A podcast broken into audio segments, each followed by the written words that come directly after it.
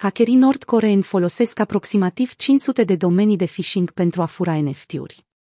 Se pare că hackerii afiliați grupului Lazarus din Corea de Nord folosesc aproximativ 500 de domenii de phishing pentru a înșela victimele într-un mare efort de phishing care țintește investitorii de NFT-uri.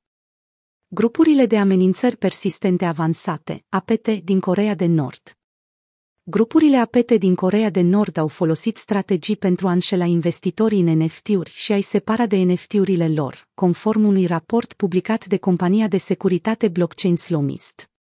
Aceste strategii au inclus utilizarea unor site-uri false care imitau diverse platforme și proiecte NFT, cum ar fi OpenSea, 10.2y2 și Rarible. Printre acestea se numără și un site care se preface a fi un proiect pentru Cupa Mondială și alte site-uri care imită alte proiecte NFT bine cunoscute.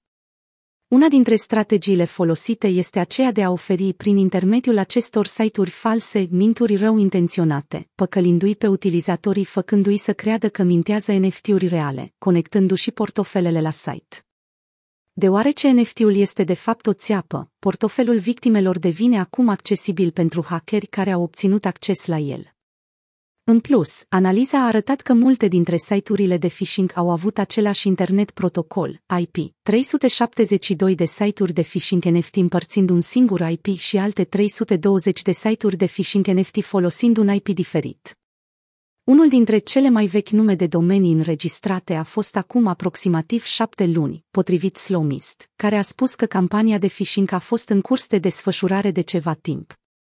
Hackerii au colectat datele vizitatorilor de pe site-urile externe, utilizarea colectării de date ale vizitatorilor și stocării datelor pe site-uri externe, utilizarea unui cale de cerere HTTP pentru lista de prețuri pentru elementele NFT și conectarea fotografiilor la proiectele țintă au fost tehnici de phishing unice suplimentare utilizate de grup.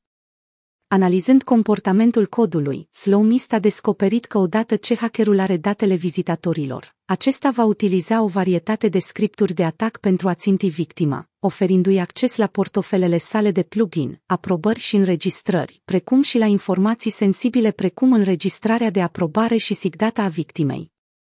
Cu accesul la portofelul victimei posibil prin toate aceste informații, hackerul poate vedea toate activele sale digitale Înrucât studiul a examinat doar o mică parte din material și a analizat doar câteva dintre caracteristicile de phishing ale hackerilor nord-coreeni, Slowmist subliniază că acesta este doar vârful icebergului.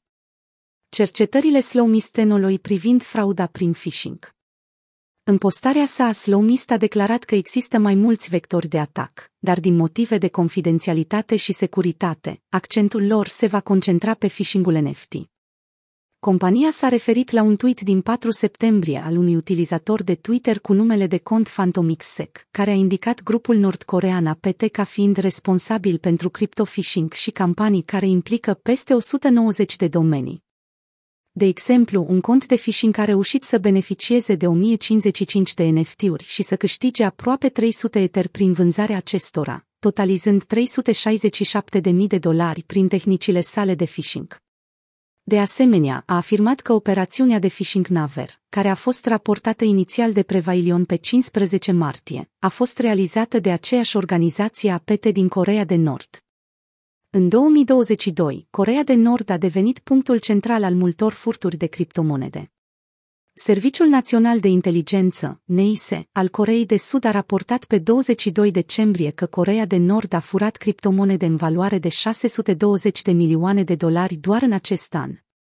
Agenția Națională de Poliție a Japoniei a emis o avertizare pentru întreprinderile de active cripto din țară în octombrie, recomandându-le să fie precaute în fața organizației de hacking din Corea de Nord. Slomist pledează pentru creșterea gradului de conștientizare a securității și a capacității de a identifica astfel de pericole înainte de a deveni victima tentativelor de phishing.